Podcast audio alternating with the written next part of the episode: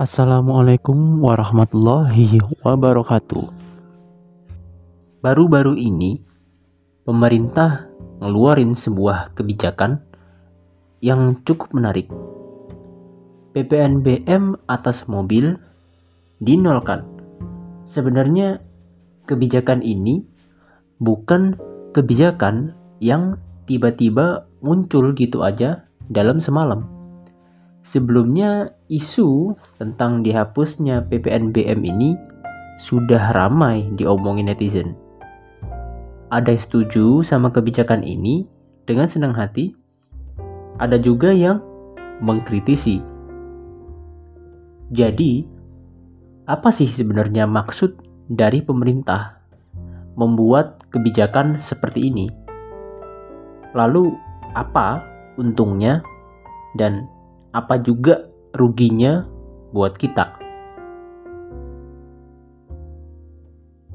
Di tengah pandemi gini, lockdown, nggak bisa kerja, PHK, dan kalau yang jualan banyak yang jualannya sepi. Liburan nggak bisa, sekolah online, kuliah online, kumpul-kumpul disuruh pulang. Pacaran juga susah ngedetnya. Kalau dipikir-pikir semua, masalah hidup ini jadi makin banyak dan kusut kayak Indomie. Ya kali, Indomie, kusut-kusut gitu masih enak. Di tengah-tengah keresahan dari penduduk kita ini, pemerintah sempet-sempetnya bikin kebijakan buat pangkas PPNBM mobil. Buat apa sih? Sebenarnya pemerintah itu sempat-sempatnya mikirin jualan mobil. Saya makan aja bingung besok mau beli apa. Kok disuruh mikirin mobil? Mau beli mobil buat apa? Pacaran aja nggak bisa keluar-keluar bebas. Jadi gini, rencana pemerintah kita buat hapus PPNBM ini di tengah-tengah pandemi bukan tanpa alasan. Jadi, di tengah pandemi gini, pemerintah kita pengen buat kebijakan jagain industri-industri dalam negeri supaya perekonomian kita ini bisa lebih stabil. Salah satunya ya dengan bikin kebijakan-kebijakan pemberian stimulus seperti ini. Stimulus-stimulus yang dibuat pemerintah ini tidak hanya diberikan di sektor kendaraan atau otomotif saja, tapi juga diberikan untuk sektor-sektor industri strategis lainnya. Harapan pemerintah setelah PPNBM ini dihapus, penjualan mobil bisa meningkat dengan pesat. Ini berguna untuk menyelamatkan industri-industri otomotif di Indonesia di tengah pandemi gini, seluruh sektor perdagangan dan industri terkena dampaknya.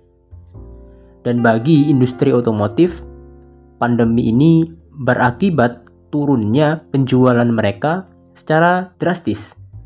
Padahal industri otomotif ini termasuk sektor yang penting dalam perekonomian negara. Gimana sih industri otomotif ini bisa berpengaruh penting bagi perekonomian negara. Yang pertama, penjualan mobil yang meningkat dari penghapusan PPNBM ini bisa menambah pendapatan negara dengan porsi yang cukup besar.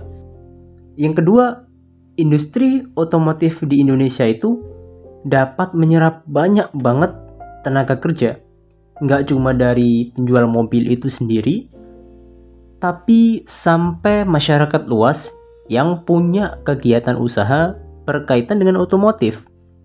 Kemudian yang ketiga, penjualan mobil itu ternyata termasuk salah satu aspek yang dijadikan indikator pertumbuhan perekonomian suatu negara. Kok bisa? Ketika seseorang akan membeli sebuah mobil atau baru berniat membeli mobil.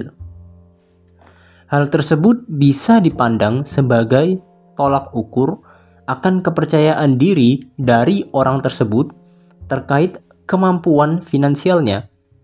Sehingga ketika sebuah negara ini punya tingkat penjualan mobil yang tinggi, hal ini menandakan bahwa kepercayaan diri masyarakat di negara tersebut akan kemampuan finansialnya cukup baik. Inilah mengapa penjualan mobil di suatu negara dianggap sebagai salah satu aspek penting dalam kemajuan negara. Di tengah pandemi ini, kita tahu bahwa kepercayaan diri masyarakat terkait kemampuan finansialnya di masa depan menurun drastis. Akibatnya, konsumsi masyarakat menurun dan perputaran uang pun menjadi melambat. Itulah sebabnya pemerintah berinisiatif melakukan stimulus-stimulus seperti penghapusan PPNBM ini dengan tujuan meningkatkan konsumsi masyarakat supaya ekonomi membaik dan menjaga pendapatan negara. Kebijakan penghapusan PPNBM ini juga tidak bersifat permanen. Ketika kondisi sudah stabil, pemerintah akan menyesuaikan kembali tarif ini Walaupun tujuan dari pemerintah ini sangat beralasan dan bertujuan baik, tetap aja setiap kebijakan itu pasti ada pro dan ada kontra. Salah satu alasan masyarakat yang tidak setuju dengan kebijakan ini adalah dampak kemacetan yang mungkin akan terjadi akibat dari meningkatnya jumlah kendaraan bermotor yang dibeli karena adanya stimulus ini. Kemudian bertambahnya polusi akibat dari banyaknya kendaraan bermotor itu sendiri. Dan yang terakhir, masyarakat menilai stimulus ini kurang tepat karena ya hanya dinikmati oleh kalangan yang terbatas dan kurang luas. Jadi, gimana menurut kamu? Apakah kamu termasuk orang yang setuju dengan langkah yang diambil pemerintah ini? Atau kamu menilai kebijakan ini kurang sesuai dan masih banyak opsi-opsi lain yang lebih bagus? Jadi, tertarik beli mobil baru? Atau mau ditabung aja buat modal nikah karena bosen gabut di tengah pandemi?